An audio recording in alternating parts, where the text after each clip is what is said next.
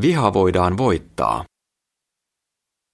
Oletko sinä joutunut kohtaamaan vihaa?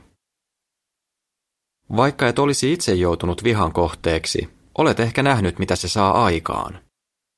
Uutisissa kerrotaan jatkuvasti muukalaisvihasta, homofobiasta ja rasismista, joiden taustalla on ihmisen kansallisuuteen, seksuaalisuuteen tai etniseen taustaan perustuva viha.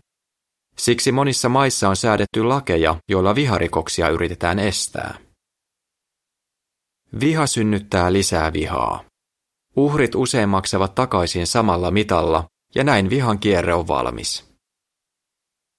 Sinulla voi olla omakohtaistakin kokemusta siitä, mitä on olla ennakkoluulojen, stereotypioiden, pilkan, loukkausten ja uhkailun kohteena. Viha menee kuitenkin usein vielä pidemmälle. Se voi pahimmillaan johtaa henkiseen tai fyysiseen väkivaltaan, ilkivaltaan, raiskauksiin, murhiin tai jopa kansanmurhaan. Tässä lehdessä osoitetaan, miten viha voidaan voittaa, ja vastataan seuraaviin kysymyksiin. Miksi on niin paljon vihaa?